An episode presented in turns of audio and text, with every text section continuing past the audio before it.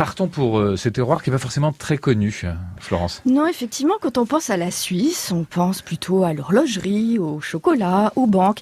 Mais figurez-vous que les Suisses aiment aussi dire qu'il existe un secret bien mieux gardé que le secret bancaire, le secret des vins suisses. En effet, les vins suisses sont consommés à plus de 90% en Suisse. Il est très difficile d'en trouver à l'extérieur du pays. la Suisse est ce petit pays au cœur de l'Europe, mais avec ses 14 800 hectares de vignes, il occupe tout de même la 20e place mondiale en termes de production de vin.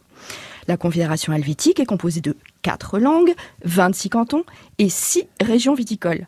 Et cette diversité de cépages et de vins produits est le parfait reflet de cette grande mosaïque. On sait aujourd'hui que les Romains ont implanté les vignes au nord des Alpes, même si au Moyen Âge les moines cistériens ont aussi contribué au développement des vignobles, la vigne est pourtant restée longtemps à l'échelle locale et il a fallu attendre le développement des moyens de transport pour désenclaver certaines régions et faire rayonner la vigne vraiment dans tout le pays. Les Alpes représentent les deux tiers du pays. Les vignes sont relativement hautes en altitude et souvent dans des zones de forte pente. En hiver, il n'est pas rare de voir la neige dans les vignes et on peut dire que la Suisse fait partie des producteurs dits de régions fraîches. Chaque région viticole bénéficie de plusieurs microclimats cependant, euh, notamment grâce à l'influence de nombreux lacs euh, qui vont pouvoir modérer le climat euh, et modérer les risques de gelée printanière. La grande diversité des sols de tout le terroir suisse est due au retrait des glaciers et aux dépôts alluvionnaires du Rhône et des torrents des Alpes. Alors on va trouver des sols de moraines caillouteuses, de sable, d'argile ou de calcaire. La Suisse compte six régions viticoles, on l'a dit. Alors d'abord le Valais, au cœur des Alpes, le long du Rhône, Vaud pour l'essentiel sur les bords du lac Léman, la Suisse alémanique au nord, à la frontière allemande, Genève autour de la capitale, là où le Jura et les Alpes vont se rejoindre, les Trois Lacs sur les flancs du Jura et enfin le Tessin sur le versant sud des Alpes, juste au nord de l'Italie. Le Valais et le canton de Vaud sont pourtant les deux régions qui sont vraiment euh, les plus réputées. Le vignoble en terrasse de Lavaux, dans le canton de Vaud, est classé patrimoine mondial de l'UNESCO. Il profite d'un triple ensoleillement. Alors il y a le soleil, sa réverbération dans le lac Léman et ainsi que les murs de pierre sèche qui vont emmagasiner la chaleur. Pas moins de 200 vignerons se partagent seulement 800 hectares de terre. Les vignes sont construites en terrasse, à flanc de coteau, sur les hauteurs du lac Léman, entre Lausanne et Montreux. Lausanne, on l'a dit, qui est membre du réseau des Great Wine Capitals. Juste à côté, en amont du lac Léman, le Valais aussi est une région, là, est plus sèche, plus ensoleillée euh, pour toute la Suisse. Il y a 300 jours d'ensoleillement.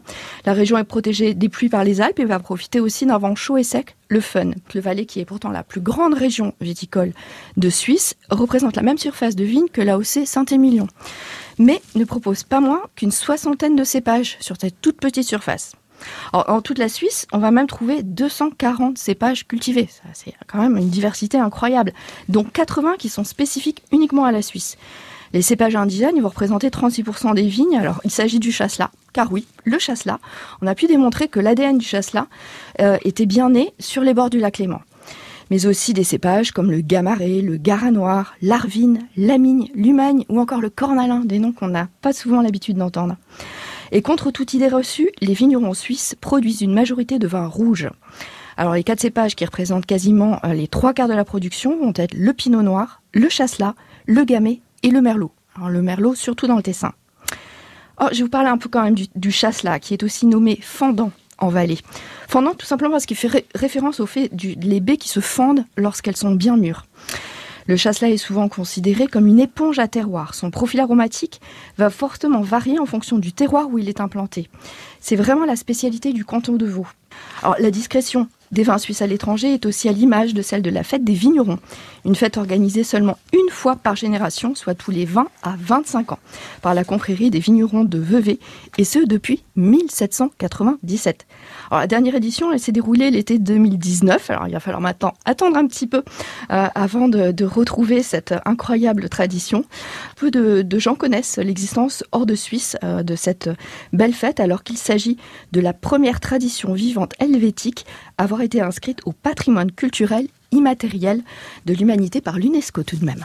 Alors maintenant, effectivement, si vous voulez observer ces majestueuses vignes en terrasse de la région de Lavaux, euh, dans le parcours permanent de la Cité du Vin, il va falloir un petit peu attendre encore que le, parcours soit accessible. Merci pour ce voyage en Suisse. Florence Maffran, responsable des partenariats de la Cité du Vin. Merci beaucoup Catherine Leparmentier de nous avoir expliqué très clairement ce qu'est le réseau Great Wine Capitals et les Best of Wine Tourism, hein, qui sont les Oscars en quelque sorte de l'œnotourisme. Vous avez tous les renseignements sur sur francebleu.fr. Je vous souhaite à toutes les deux un très bon week-end.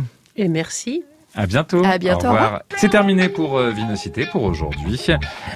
Bon samedi matin, dans quelques instants, c'est votre rendez-vous avec la cabane chanquée.